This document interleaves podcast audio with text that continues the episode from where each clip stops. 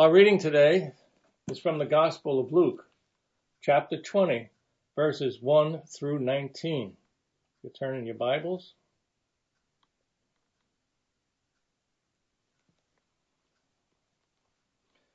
One day, as he was teaching the people in the temple courts and preaching the gospel, the chief priests and the teachers of the law, together with the elders, came up to him. "Tell us, by what authority are you doing these things?" they said. "Who gave you this authority?" He replied, "I will also ask you a question. Tell me, John's baptism, was it from heaven or from men?" They discussed it amongst themselves and said, "If we say from heaven, he will ask, why didn't you believe him? But if we say from men, all the people will stone us, because they are persuaded that John was a prophet." And so they answered, "We don't know where it was from." And Jesus said, "Neither will I tell you by what authority I am doing these things." He went on to tell the people this parable. A man planted a vineyard, rented it to some farmers, and went away for a long time. At harvest time, he sent a servant to the tenants, so they would give him some of the fruit of the vineyard. But the tenants beat him and sent him away empty-handed. He sent another servant, but that one was also beat and treated shamefully and was sent away empty-handed.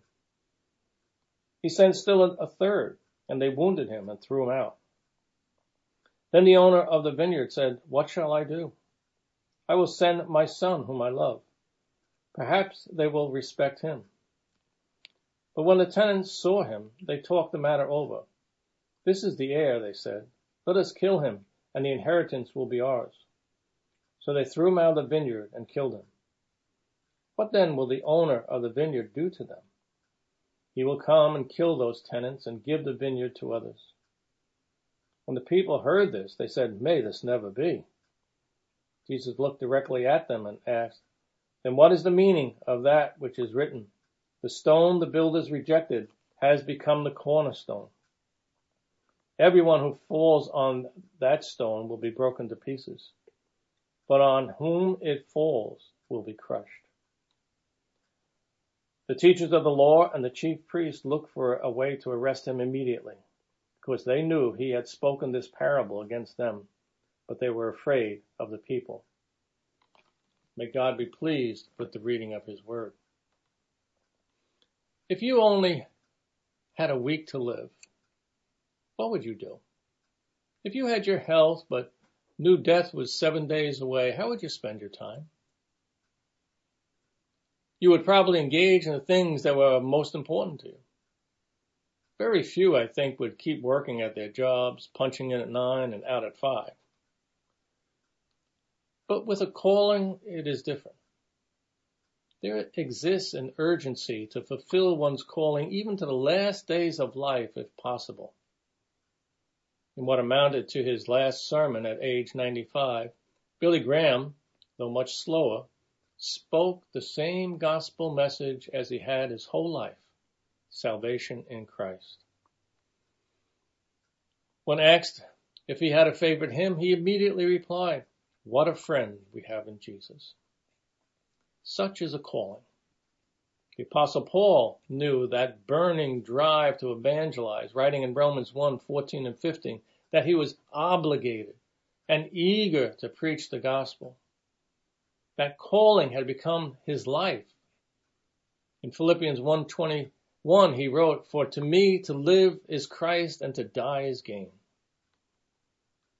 In our passage today, in the last week of his life, and he knew it, we find Jesus teaching in the temple court. Jesus was fulfilling his calling, as verse one shows, preaching the gospel. He continued to do what was most important to him. From the beginning of his ministry, he had declared, as he said back in the synagogue in Luke four eighteen, "The Spirit of the Lord is on me, because he has anointed me to proclaim good news to the poor." In effect, Jesus has now reclaimed the temple for its proper function as the house of God and the proclamation of his word and prayer. While preaching, he is approached by some chief priests, teachers of the law, and elders whom question him. In fact, this chapter twenty is often referred to as the chapter of questions, as Jesus fields questions from the leaders seeking to trap or discredit him. They ask, tell us, by what authority are you doing these things? Who gave you this authority? This group comp- uh, comprised the Sanhedrin. Their authority rises, in the case of priests, uh, by their birthright, teachers in their education, and elders in their being born into families of means. To them, Jesus had none of those qualifications and hence lacked the authority to do or say anything authoritative. Crowds, however, flocked to Jesus, whose preaching hope to the poor and an inclusion to the marginalized attracted them. Some had just hailed him as the Messiah King. As we have seen in the past, the gospel Jesus preached was revolutionary, turning the accepted views upside down so that sinners would enter the kingdom before the so-called righteous. As professor of New Testament at Ashbury Seminary, Joel Green, notes, the question they put to Jesus then is not an innocent one. Luke brings into focus a war of worlds, fundamentally different versions of God's purpose, the character of leadership, and the nature of Israel's redemption. Jesus counters their question with one of his own. I will ask you a question. Tell me, John's baptism, was it from heaven or of human origin? They discussed it amongst themselves and said, if we say from heaven, he will ask, why didn't you believe? But if we say of human origin, all the people will stone us because they are persuaded that John was a prophet. And so they answered, we don't know where it was from. While Jesus speaks of John's baptism, the implication is the entirety of John's ministry. John's message was one of repentance and judgment, who was sent to prepare the way for the Messiah. These religious leaders had rejected John's ministry. In Matthew three, starting verse seven, we read, but when he saw many of the Pharisees and Sadducees coming to where he was baptizing, he said to them, you brood of vipers, who warned you to flee the coming wrath? Produce fruit in keeping with repentance. And do not think you can say to yourselves, we have Abraham as our father. I tell you that out of these stones God can raise up children for Abraham. The axe is already at the root of the trees, and every tree that does not produce good fruit will be cut down and thrown into the fire. I baptize you with water for repentance. But after me comes one who is more powerful than I, whose sandals I am not worthy to carry. He will baptize you with the Holy Spirit and fire. The religious leader, leaders again fell back onto their ancestry rather than faith in God and his Christ. Now presented with Jesus' question, they faced a dilemma.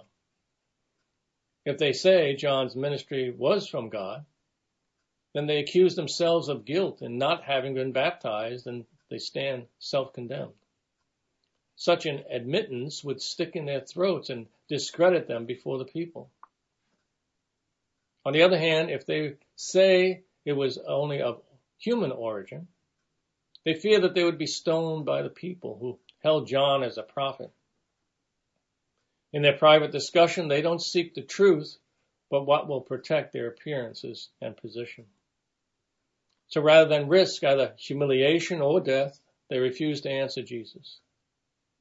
It's not that they did not know the answer, but if they said John's baptism was from heaven, meaning God, it would not only convict them of disobedience, but also of their failure to recognize Jesus as the Messiah whom John pointed to. The other alternative would, would incite the people to anger who held John as a prophet. So in their refusal to answer, once again, they reject Jesus as Messiah. Once again, we can hear the echo, we do not want this man to be king over us. With their lack of an answer, Jesus dismisses their question. Neither will I tell you by what authority I am doing these things. Jesus will not play their game. Instead, he tells a parable, the parable of the tenants, is really something of a short biographical sketch of God's design for Jesus and Israel. Its allegory is very clear, and we easily identify the characters. He went on to tell the people this parable. A, a man planted a vineyard, rented it to some farmers, and went away for a long time. The language here would bring to mind Isaiah five as a background. The first verse verses read, "I will sing for the one I love a song about his vineyard. My loved one had a vineyard on a fertile hillside. He dug it up and cleared it of stones and planted it with choicest vines. He built a watchtower in it and cut out a wine press as well. He, then he looked for a crop of good grapes, but it yielded only bad fruit." In our parable, the, the man, the landowner, represents God the Father. He brought Israel into being and, and rented it to farmers or tenants who represent all the religious leaders. At harvest time, he sent a servant to the tenants so they would give him some of the fruit of the vineyard. But the tenants beat him and sent them away empty-handed. He sent another servant, but that one also they beat and treated shamefully and sent him away empty-handed. He sent still a third, and they wounded him and threw him out. This is an indictment of, of not only the leaders but the nation. Time after time, God, in his great patience and love, sent his prophets to Israel to call the people to repentance and obey, obedience. But the people rejected them, beat them, and even killed them. The prophet Zechariah, not the one who wrote the book, but was stoned in the courts, is one example, and the prophet Uriah of Jeremiah twenty-six is another. Then the owner of the vineyard said, "What shall I do? I will send my son whom I love. Perhaps they will respect him." The words actually read, "I will send my beloved son." And obviously this represents Christ Jesus, the Son of God. And we want to shout out, "No, don't, don't. Don't you know what they will do?" Yes. Yes, he did know. Just as the Father knew in sending his Son, and Jesus knew it as his purpose. Shortly before that last Passover in John twelve twenty-seven, we read Jesus saying, "Now my soul is troubled, and what shall I say? Father, save me from this hour? No, it was for this very reason I came to this hour." Now, we should recognize the very special relationship between God and Israel. In the beginning, God worked with Gentiles. Most of Genesis uh, records history before Israel existed. But at some point, God decided, decided to choose a specific people to work with. In Deuteronomy seven, six through eight, we read, "For you are a people holy to the Lord your God. The Lord your God has chosen you out of all the peoples on the face of the earth to be his people, his treasured possession. The Lord did not set his affection on you and choose you because you were more numerous than other peoples, for you were the fewest of all peoples. But it was because the Lord loved you and kept the oath he swore to your ancestors." For reasons known only to God, he placed his love on them. And they became something of a, a microcosm of the larger world.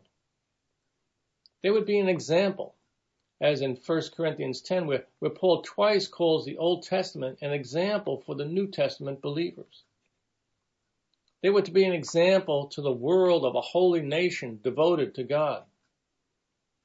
When Jesus came, he said, but when the Uh, but when the set time had fully come, God sent his son, born of a woman, born under the law, to redeem those under the law. And we see this exclusiveness in Jesus' own words in Matthew fifteen twenty-four. He answered, "I was sent only to the lost sheep of Israel." As one author wrote, "But how will they do this?" In other words, what does it mean to be a holy nation? But what does that mean? Israel is meant to faithfully represent God by how they live as a community of love, justice, and worship of Yahweh alone. This is what the law is all about.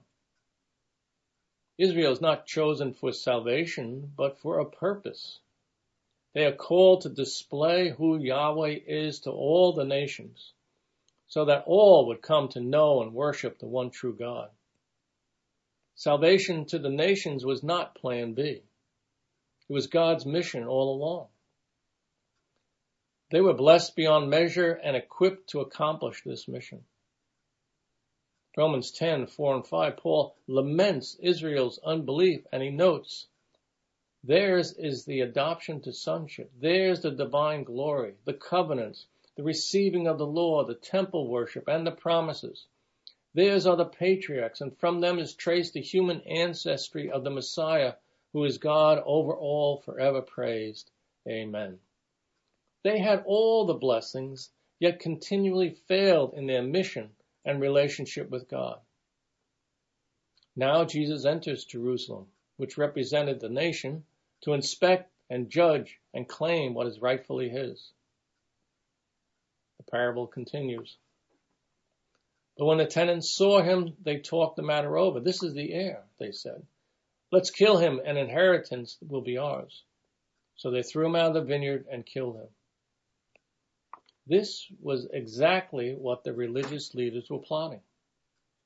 Their ungratefulness had turned into rebellion and treason of the highest the world will ever know, the execution of the Son of God. As another author sees this parable as Jesus' parable as a microcosm of the ancient and developing story of the relationship between God and Israel. Jesus concludes the parable. What then will the owner of the vineyard do to them? He will come and kill those tenants and give the vineyard to others. The sad end is that of destruction. In both Matthew's and Mark's account, it is added, he will come and kill those tenants and give the vineyard to others.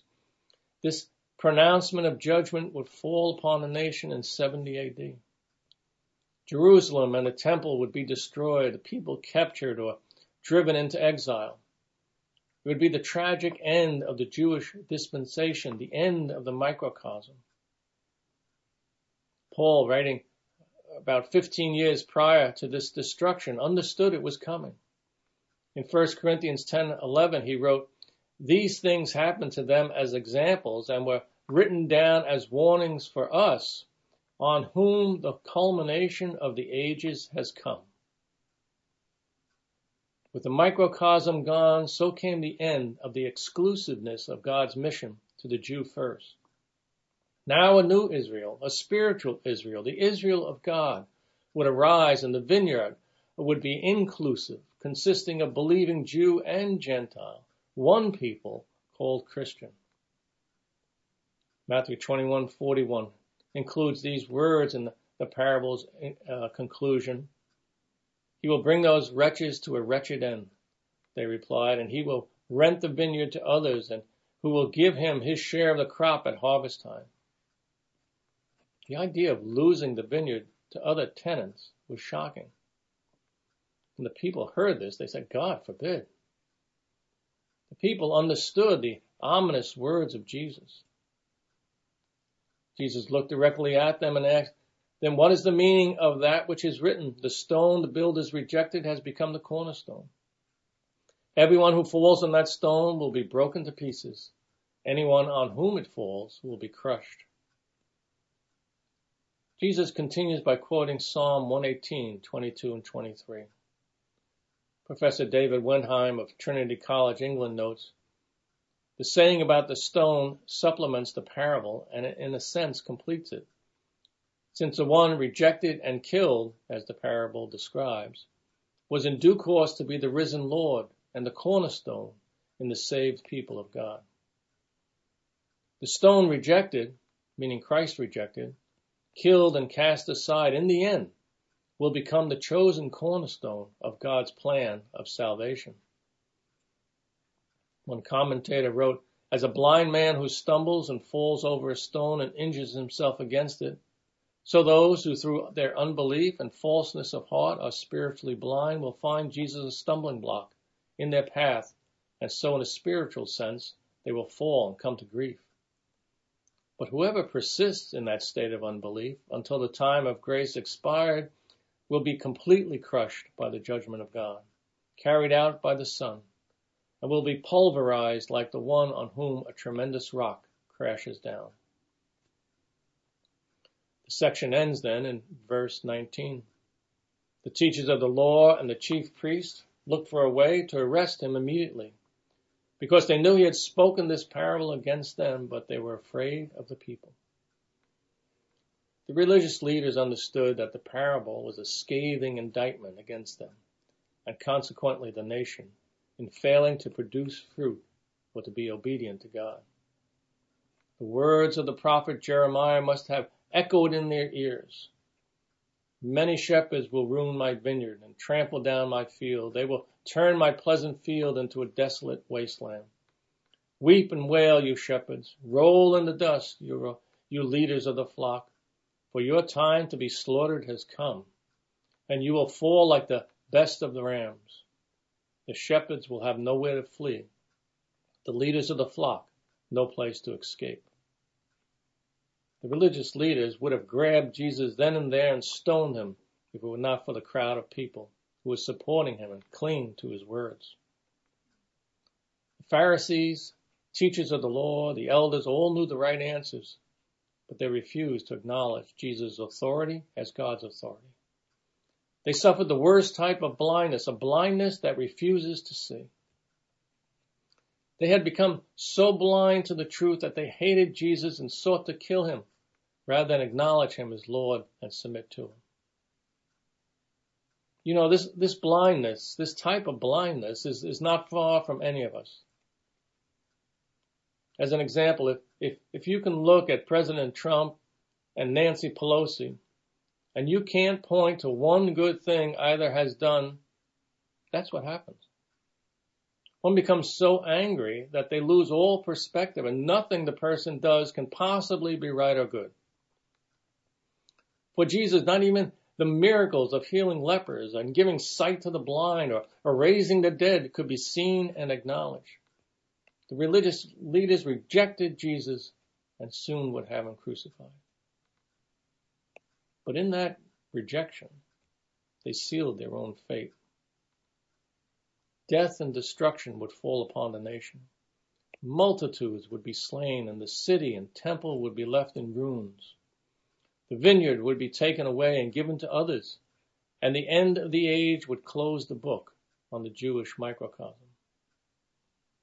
But because it was a microcosm, it speaks of something grander, larger. It speaks of the world. The vineyard has become the world. And God expects people to produce fruit or worship and good works, compassion and justice. His ministers and people are to proclaim his gospel message until he returns.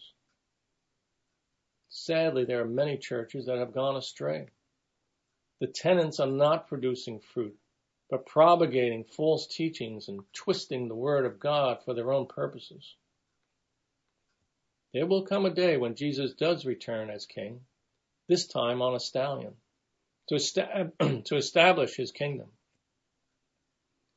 Then there will be judgment meted out, severe and just, from which there will be no escape. But there will also be rewards bestowed to the sound of well done, good and faithful servant. The Old Testament and Israel were examples for us, on this side of the cross and the empty tomb, to warn us not to repeat their sin and folly. So the question for us today is this: do I believe in Jesus as the Son of God and Savior? Do I accept his word as authoritative? If I do, then have I obeyed it? Have I confessed and repented of my sins and been baptized? Am I trusting in Christ's life and death alone for my salvation? These are questions of paramount importance because they carry eternal consequences. The Gospels give us the gospel message, the good news of salvation. These things are written that you may have life. Christ offers life abundant and life eternal. However, to reject the offer of salvation, to refuse to trust Christ as one's Savior, is to stand condemned. The Apostle John writes those very familiar words, but do we believe them? For God so loved the world that he gave his one and only Son, that whoever believes in him shall not perish but have eternal life. But it goes on. For God did not send his Son into the world to condemn the world, but to save the world through him. Whoever believes in him is not condemned, but whoever does not believe stands condemned already, because they have not believed in the name of God's one and only Son. What if it were today that Christ returned? What if this was the last week of your life? If you have never truly called upon Jesus to be your Savior, do it today. For those who have faith in Christ know the blessedness of being united and preserved in him. Take to heart the last verse, verses of Jude and praise him. To him who is able to keep you from stumbling and to present you before his glorious presence without fault and with great joy. To the only God our Savior be glory, majesty, power, and authority through Jesus Christ our Lord, before all ages, now and forever all more. Amen and amen. May God be praised. At this time, we'll prepare to share in the Lord's table.